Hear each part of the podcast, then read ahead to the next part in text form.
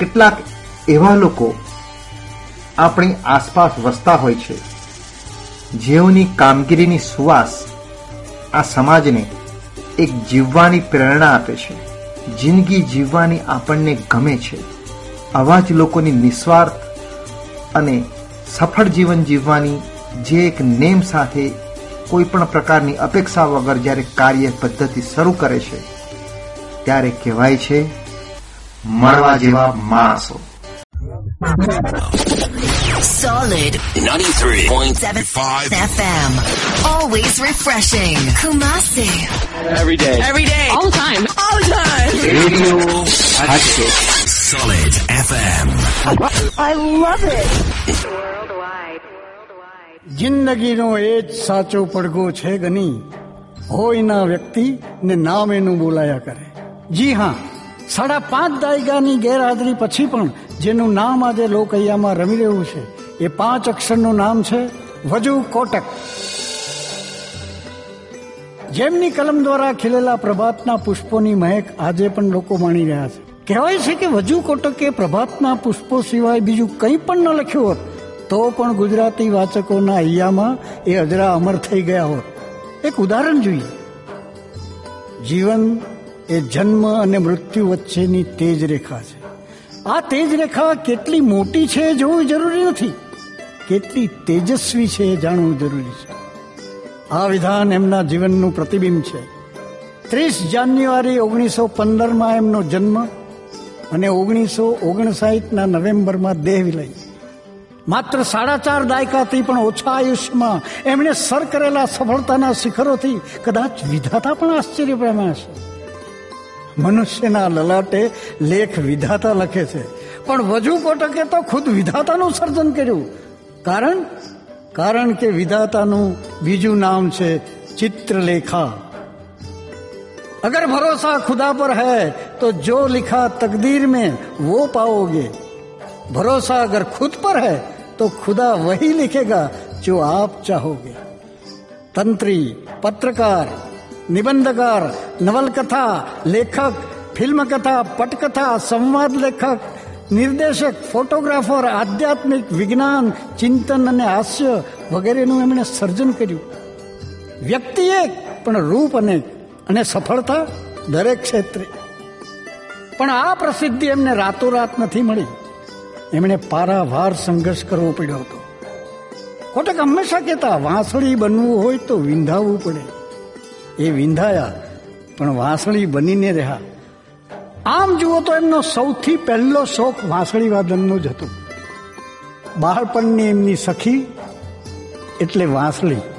ચિત્રલેખાના સ્થાપક વજુ કોટકની વાતો અને વાંસળીની વાતો આમ જ નથી કરવી. એમની જીવનલીલા ઘણાને પ્રેરણા આપનારી છે. એ જીવનલીલાની આજે વાતો રેડિયો હાટકેશના મળવા જેવા માણસોમાં વજુ કોટકની વાતો, વજુ કોટકની જીવનલીલાની વાતો, તેમની પત્નીની વાતો અને તેમને કરેલા અથાક પ્રયત્નોની વાતો. આપણે નાટકીય સ્વરૂપે, સંવાદ સ્વરૂપે સાંભળીશું.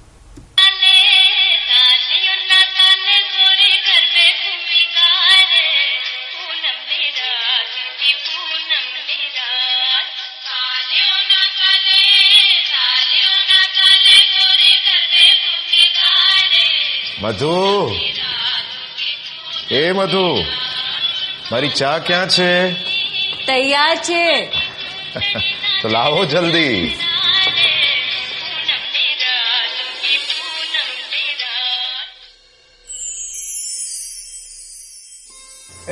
અરે આ શું? શું?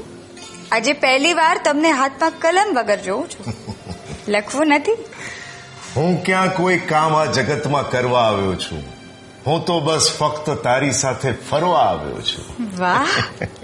લગ્ન પછી કોટક પહેલી વાર હું તમને આટલા રોમેન્ટિક જોઉં છું. કેમ? લગ્ન પહેલા રોમેન્ટિક નહોતો? હા. કેટલા રોમેન્ટિક હતા મને ખબર છે. એ તમને યાદ છે? શું?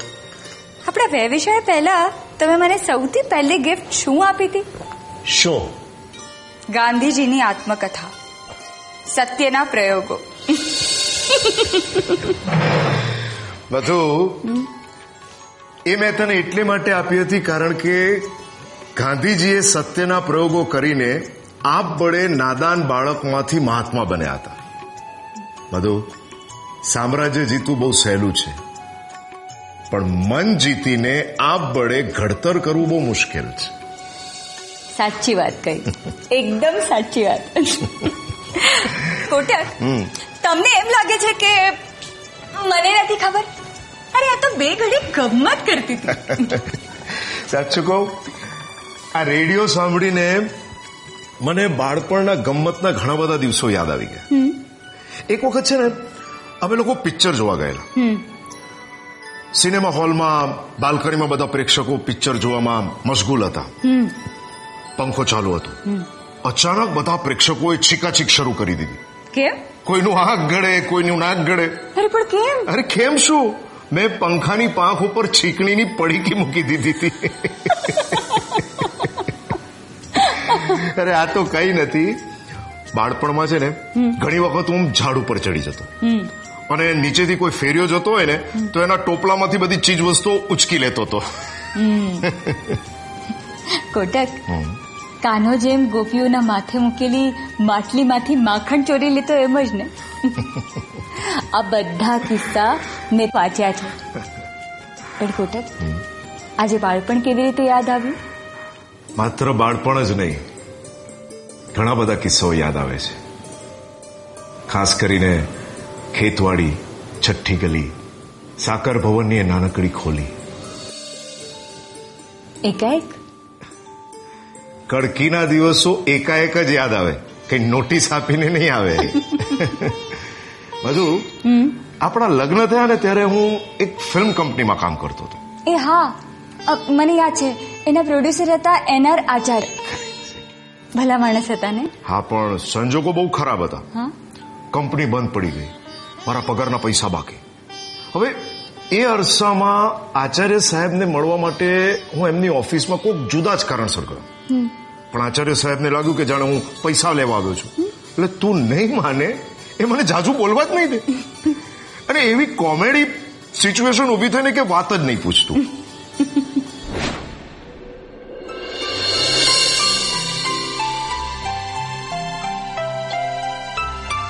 May I come in, sir?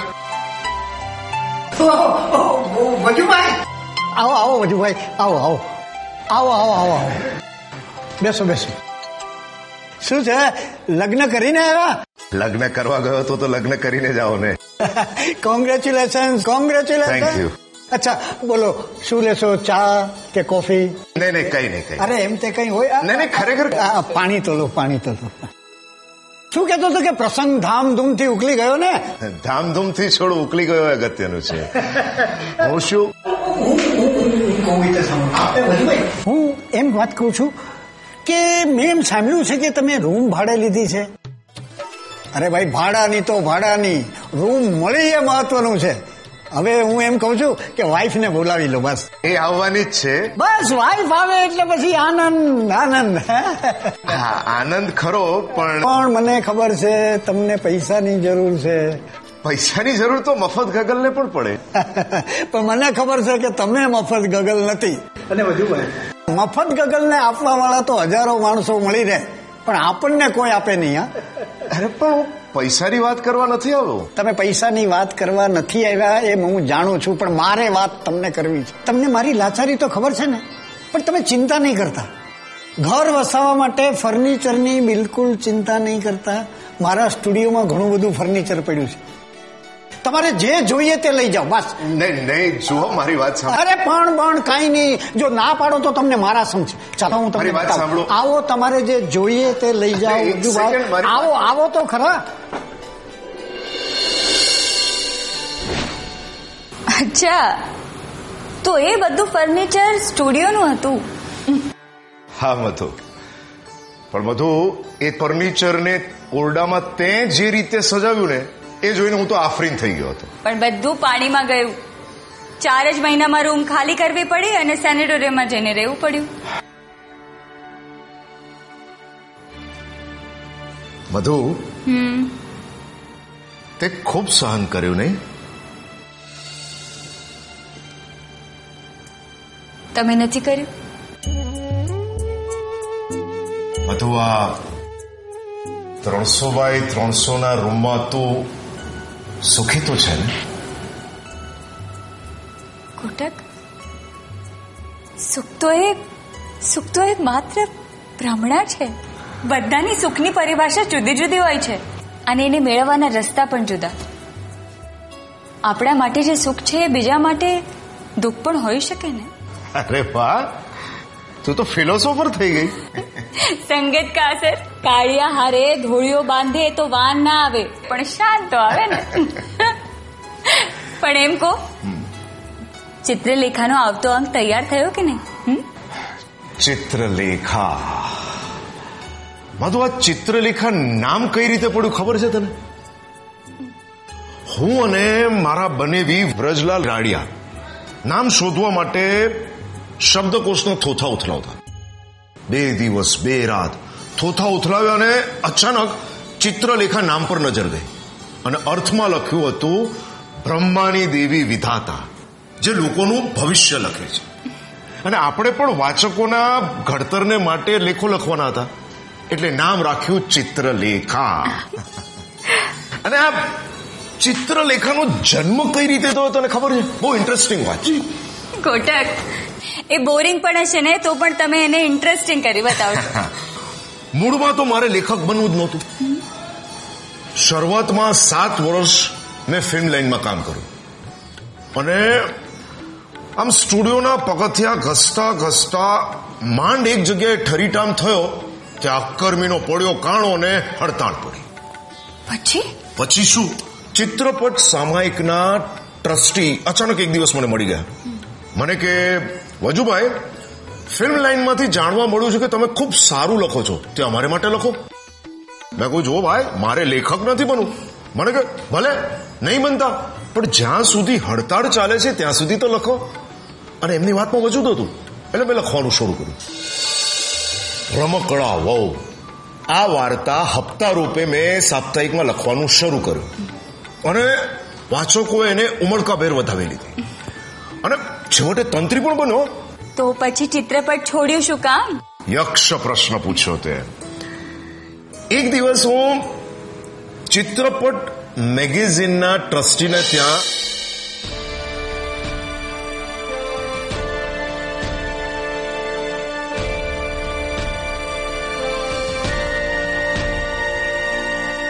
હા હો હા હો વજુભાઈ. હું તમને જ બોલાવવાનો હતો. ઓલિયો વાંચો. શું છે આ? કોર્ટની નોટિસ. રાજ કપૂરની ફિલ્મના રિવ્યુ માટે તમે જે ચિત્રપટનો વધારો બહાર પાડ્યો છે ને એ ભલે પાડ્યો પણ કોઈ ફિલ્મને આ રીતે ઉતારી પડાય? એ લોકોએ કેસ કર્યો છે. તો એમાં હું શું કરું? એટલે? તમારી જવાબદારી નથી? આ સવાલ હું તમને પૂછું છું. એક ટ્રસ્ટી તરીકે તમારી જવાબદારી નથી કે સાચી વાત તમે જાણો? એટલે? એ વધારો મેં બહાર નથી પાડ્યો. અને રિવ્યુ પણ મેં નથી લખ્યો. તો કોણે લખ્યું છે? એ તમે શોધજો. અને તમે હવે આ વાંચો. શું છે આ? મારું રાજીનામું. હું ચિત્રપટ છોડી રહ્યો છું. બાય અરે સાંભળો. કોટક. કોટક સાંભળો. કોટક ખરા છો તમે? પ્રશ્ન મારા સ્વમાનનો હતો. પ્રશ્ન મારા સ્વાભિમાનનો હતો. પછી? લોકોને મારી નવલકથામાં બહુ રસ પડ્યો હતો. એટલે મેં છાયા નામનું સાપ્તાહિક જોઈન કર્યું. જુવાન હૈયા હપ્તાવાર મેં છાયામાં લખવાનું શરૂ કર્યું. અને તું નહીં માનીશ? છાયાનું સર્ક્યુલેશન બે હજારથી કૂદીને સીધું દસ હજાર પર પહોંચી ગયું. વાહ! કોટક તમે તો કમાલ કરી. વાહ ક્યા વાત હે. શું ટાઇટલ છે? કોટક તમે શું કમાલ કરી. આના પરથી એક નવી વાર્તા લખવાનું શરૂ કરું. અરે પેલા મૂળ વાત તો કરો. મૂળ વાત. મૂળ વાત એ હતી કે મારી નવલકથાની લોકપ્રિયતા જોઈને મારા બનેવી વ્રજલાલ રાડિયાએ મને પાનો ચડાવ્યો. મને કે કોટક તમે અત્યારે સફળતાના શિખર ઉપર છો. તો તમે તમારી સફળતાનો જલ્દીથી લાભ લઈ લો. તમે પોતાનું સાપ્તાહિક કેમ શરૂ નથી કરતા? મને વાત ગળે ઉતરી ગઈ. એટલે મેં બાવીસ એપ્રિલ ઓગણીસો પચાસના દિવસે દસ હજાર એકસો એક કોપીની સાથે ચિત્રલેખાની શરૂઆત કરી. સાપ્તાહિકના ઇતિહાસમાં વિક્રમ હતો. બધી નકલો ચપો ચપ ઉપડી ગઈ અને સાથે હું પણ ઉપડી ગયો. કે? હું નહીં મધુ તે તો મને ઉડવા માટે પાંખો આપી છે. સાચું કહું મધુ. દુખ ભરે દિન બીતે રે ભૈયા. અબ સુખ આયો રે રંગ જીવન મે નયા લાયો રે મધુ ચિત્રલેખા અત્યારે અગ્રેસર છે અને મને આશા છે કે ભવિષ્યમાં પણ અગ્રેસર જ રહેશે અને આશા અમર છે ના એમ તો આશા ભોસલે પણ છે ખોટક મધુ તો ખુશ તો છે ને ખૂબ ખુશ છું. પણ સાચું કહું તમે દિવસ રાત આટલું બધું કામ કરો છો ને મને તમારી બહુ ચિંતા થાય છે. આખું ચિત્રલેખા એકલે હાથે લગતા ઠાકતા નથી?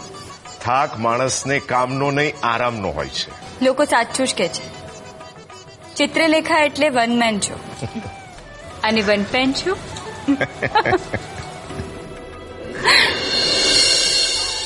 છે ને અદભુત કહાણી નારાયણ નારાયણ.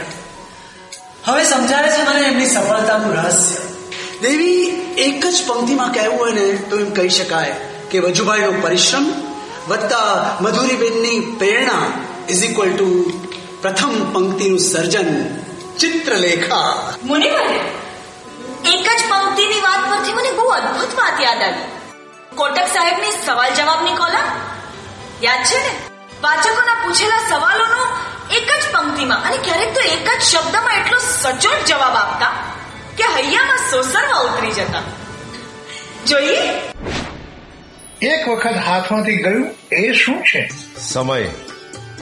જીવનની જે પણ આજે મળી રહી છે એ કદી પાછી નથી મળવાની. ઈશ્વર આપણામાં કેવી રીતે છુપાયો છે? જેમ લાકડામાં અગ્નિ છુપાયો છે સુખના શત્રુ કોણ? વયમ શંકા અસંતોષ. ટાલ પડવાના ત્રણ મુખ્ય કારણ કયા? માથાભારે બૈરી વધુ પડતી ચિંતા અને શરીરમાં રહેલી ખોટી ગરમી. આ જગતમાં જાત ભાતના વાદ ચાલે છે. તો એમાં સારામાં સારો વાદ કયો? આશીર્વાદ. સ્ત્રીનું હૃદય જો પ્રેમની પવિત્ર શાળા હોય તો પુરુષનું હૃદય શું? ધર્મશાળા. ફકીર કોને કહેવો જે ફિકરની ફાંકી કરે એ ફકીર. હાલમાં આઝાદી ક્યાં છુપાઈ છે? થોડાક મોટા માણસોની આબાદીમાં. શું ખાવાથી માણસ સુધરે છે? ઠોકર. નારાયણ નારાયણ. એવી હદ પાર થયેલા જીવન મૂલ્યોનું આ વ્યક્તિએ સાચા અર્થમાં મૂલ્યાંકન કર્યું છે. લોકો પૃથ્વીવાસીઓ મંગળ પર જીવન શોધે છે. જ્યારે વજુભાઈએ તો જીવનને સાચા અર્થમાં મંગળમય કરીને બતાવ્યું. નારાયણ નારાયણ. જીવન તો ઠીક પ્રભુ. પણ એમણે તો મૃત્યુને પણ મંગળમય કરી નાખ્યું. મને મને એમની અંતિમ ક્ષણો યાદ આવે છે. મારી દવાનો સમય થઈ ગયો છે. એકવાર તમને દવા આપી દઉં એટલે મારું એક કામ પત્યું આજે જમવાનું સારું બન્યું હતું ને? તમારી ભાવતી દાળ શાક. બનાવતી વખતે વિચારતી હતી તમને કેવું લાગશે. ગોળી અત્યારે લેશો કે પછી? હા? કઈ જોઈએ છે તમને? હા? પાણી આપું. બોલો. પલંગ ઊંચો કરું. મધુ. મને થોડું બોલવા દઈશ તો. બોલો ને. પણ તમને ત્રાસ ના થાય એવી રીતે. શું કેવું છે? મધુ આપણે આપણા બાળકોને ખૂબ જ્ઞાન ને સંસ્કાર આપવાના છે. મૂડી આપી શકીશું કે નહીં, એનો જરાય વિચાર નહીં કરવાનો. ને જો સાંભળ, ગમે એટલી મુશ્કેલ પરિસ્થિતિ આવે ને, તો પણ જરાય ગભરાવાનું નહીં. કારણ કે આપણી શક્તિનું માપ આવી પરિસ્થિતિઓમાં જ થતું હોય છે જુઓ આ બધું અત્યારે બોલવાની જરૂર નથી. આરામ કરો ભગવાનનું નામ લો. ભગવાન ખુદ જ મને યાદ કરી રહ્યો છે. અમંગળ ના બોલો પ્લીઝ અમંગળ નહીં અમંગળ નહીં. અગમચેતી હમ? મૃત્યુ એ તો કુદરતનું અંગ છે. આ હકીકત સામે આંખડા કાન નહીં કરાય. પ્લીઝ તમે આ બંધ કરો. મજો હિંમત રાખજે હું. તને આપણા ત્રણ નહીં છ બાળકો આપીને જાઉં છું? મૌલિક બિપિન અને રોનક આ તો છે જ. ચિત્રલેખા બીજ અને જી આ ત્રણેયને સાચવશે ને મોટા કરશે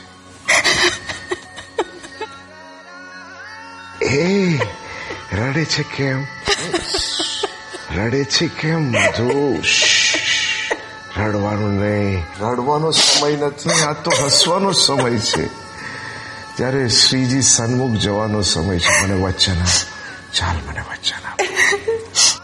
વચન આપું શાબાશ. નું છીનાક. આંસુનું છિનાક બધા. બધું જીવન એવી રીતે જીવવું જોઈએ કે મૃત્યુ સમયે નિરાતે ઊંઘ આવી જાય. હમ? ચાલો હાસો. હાસ મધુ. હાસો ચાલો.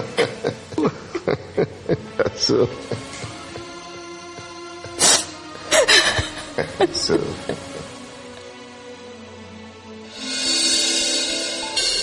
જે કલમ પ્રભાતના પુષ્પો પણ વેરી જાણતી, એ જ કલમ ભારતની પીડિત પ્રજાવતી, ભલભલા માંદાવતાઓ સામે કટાક્ષના તીર પણ છોડી શકતી એ કલમને સલામ. કર્તવ્યના મેદાનમાં જીવનનો સટ્ટો જેમણે ગજબ ખેલદિલીથી ખેલી જાણ્યો, એ નરવીરને સલામ. પત્રકારત્વના ક્ષેત્રમાં જેમની કલમે હંમેશા જનતા માટે કેસરિયા કર્યા, એ કલમ વીરને સલામ. સલામ કોટક, તમને લાખો સલામ. ચિત્રલેખાનો સદા અગ્રસર રહેશે દમામ. સલામ કોટક, તમને સલામ. સલામ કોટક, તમને સલામ.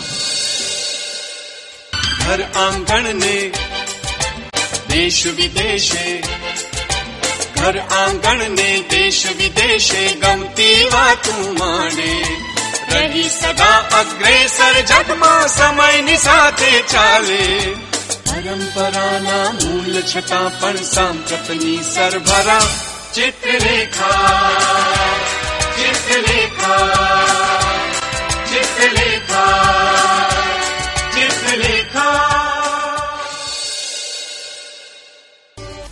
મળવા જેવા માણસો. આજના રેડિયો હાટકેશના મળવા જેવા માણસોના કાર્યક્રમમાં ચિત્રલેખાના સ્થાપક અને તંત્રી વજુ કોટકના ધર્મપત્ની મધુરીબેન કોટક વિશેની માહિતી આપશે મોડર્ન ભટ્ટ. નમસ્કાર દોસ્તો. સાહિત્ય યુગનો એક યુગ આથમી ગયો.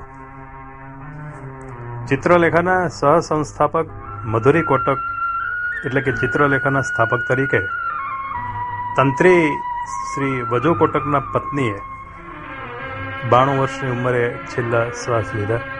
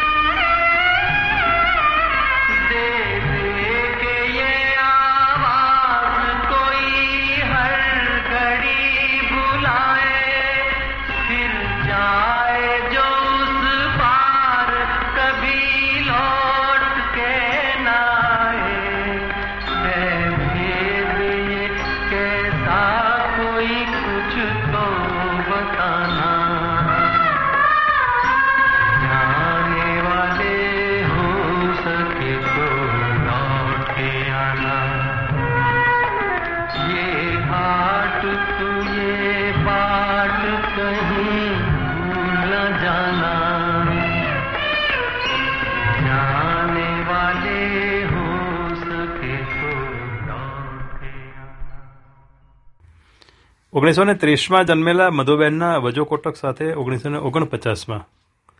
સૌ પ્રથમ વેવિશાળ અને પછી લગ્ન થયા. ઓગણીસો ને પચાસમાં ચિત્રલેખા શરૂ થયું એ પહેલાં એમના લગ્ન થયા હતા. એ જમાનામાં ચિત્રલેખા શરૂ થયું નહોતું અને વજો કોટક ચિત્રપટ સાપ્તાહિકના તંત્રી હતા. ત્યારે એ મેગેઝિનમાં લગ્નની કંકોત્રી છાપી હતી વજો કોટકનો ઓગણીસો ને ઓગણસાઠમાં અવસાન થયું હતું અને છેલ્લા એક બે વર્ષને બાદ કરતા મધુરી કોટકે સતત સિત્તેર વર્ષ સુધી ચિત્રલેખાની લગામ કોઈ પણ જાતની હો હા કર્યા વિના ચૂપચાપ સંભાળે. આ વાત જ આશ્ચર્યમાં મૂકી દે. વજુભાઈનું મૃત્યુ થયું ત્યારે મધુરીબેનને એની ઉંમર હતી ત્રીસ વર્ષ. મતલબ, વજો કોટકના અવસાન પછી ચોસઠ વર્ષ સુધી એમણે ચિત્રલેખાના પ્રકાશનો અને પરિવારની દેખભાળ કરી. આ વાત એથી વધુ આશ્ચર્ય પમાડે. અને સૌથી મોટું આશ્ચર્ય તો એ હતું કે મધુરી કોટક એ ભારતના સર્વપ્રથમ મહિલા ફોટોગ્રાફર પારસી બાનો વ્યારાવાલા પછી કદાચ બીજા મહિલા હતા. પણ એમણે ક્યારેય કોઈ એવોર્ડ, કોઈ સન્માન કે કોઈ જાહેર સમારંભમાં એ મંચ પર સ્થાપન, એ સ્થાન ન સ્વીકાર્યું. ઓગણીસો ને પંચાવનથી લગભગ ઓગણીસો ને પંચોતેર કે ઓગણીસો ને એંસી સુધી. નાની મોટી ઘટના તેમજ ફિલ્મ ઉદ્યોગની કઈ કેટલીય ફિલ્મના સેટ ઉપર જઈને તેમજ હિરોઈનોના અદ્ભુત ફોટોગ્રાફ્સ લીધા હતા. સાઠ સિત્તેરના દાયકાની જાણીતી ટોચની અભિનેત્રીઓ મધુબેન સાથે મિત્રતા ધરાવતી હતી. મધુબેનનું પોતાનું વ્યક્તિત્વ પણ ખૂબ જ જાજરમાન હતું. ભારતના પ્રથમ વડાપ્રધાન જવાહરલાલ નહેરુ ઓગણીસો ને ચોસઠમાં ફિલ્મ પ્રદર્શનનું ઉદ્ઘાટન કરવા મુંબઈ આવ્યા હતા. આ ઘટનાનું કવરેજ કરવા દસથી પંદર ફોટોગ્રાફર હાજર હતા. જેમાં એક માત્ર મહિલા ફોટોગ્રાફર મધુરીબેન હતા અને ભૂતપૂર્વ વડાપ્રધાન પણ આ મહિલા ફોટોગ્રાફરને જોઈને એક ક્ષણ માટે વરી ગયા હતા. મધુરીબેનના જીવનમાં સંઘર્ષ, સફળતા અને રેકોર્ડિંગ તો અનેક ઘટનાઓ જોડાયેલી રહી.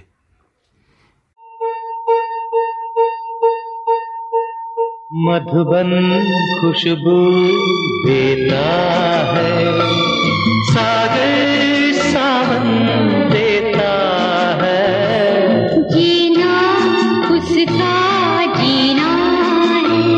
जो को जीवन देता है। मधुबन खुशबू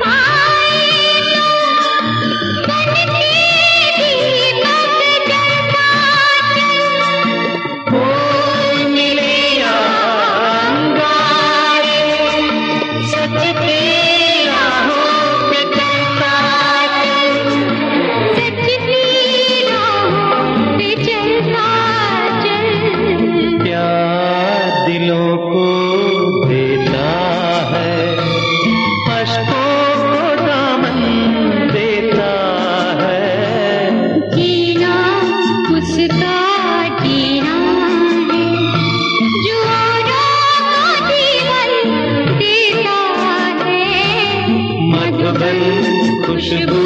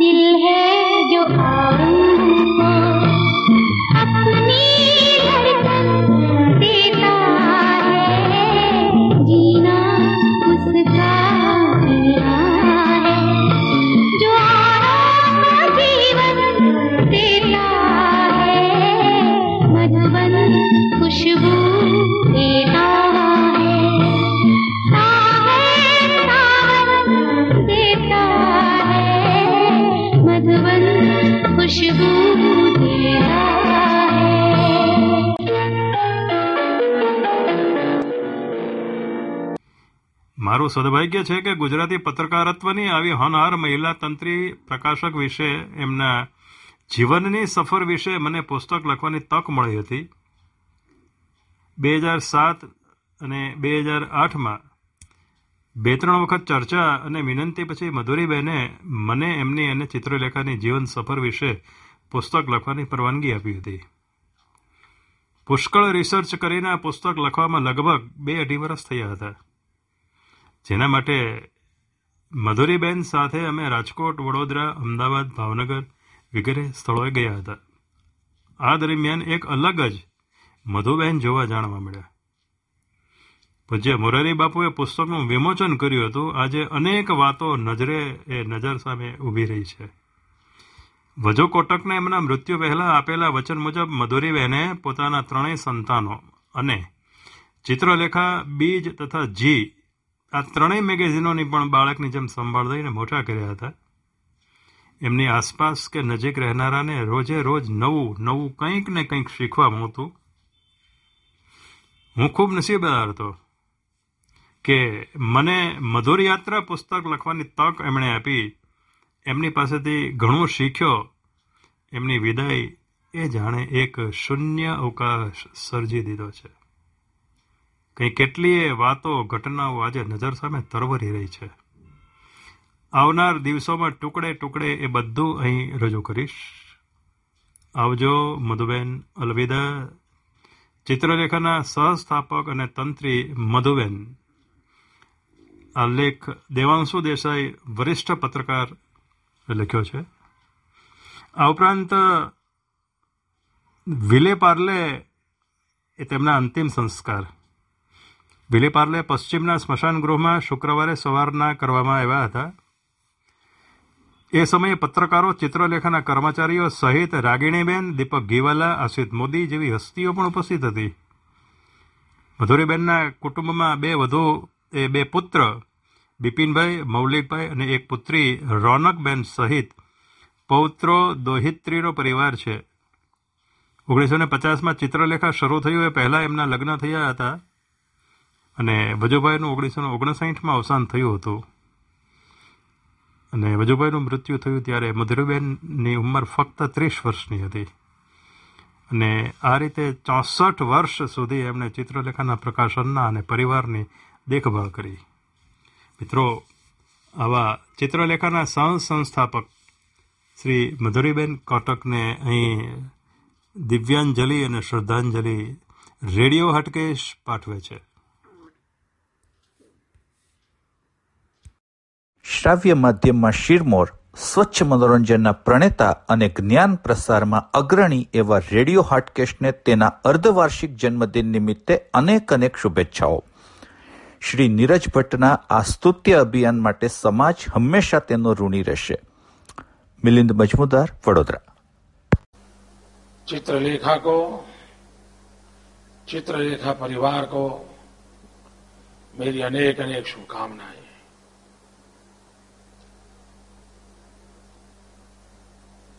करीब करीब सत्तावन साल चित्रलेखा की एक लंबी यात्रा गुजरात के परिवार के सदस्य के रूप में चित्रलेखा जाना पहचाना जाता है। एक प्रकार से चित्रलेखा गुजराती परिवारों का पारिवारिक सदस्य है। चित्रलेखा घर के दीवान खंड में भी होता है, घर के रसोई घर में पहुँच जाता है और चित्रलेखा बेडरूम में भी अपनी जगह बना लेता है। चित्रलेखा बूढ़ों का भी सहारा बनता है तो चित्रलेखा बच्चों को भी उमंग और उत्साह से भर देता है। चित्रलेखा के प्रयास और सबको भी प्रेरणा देंगे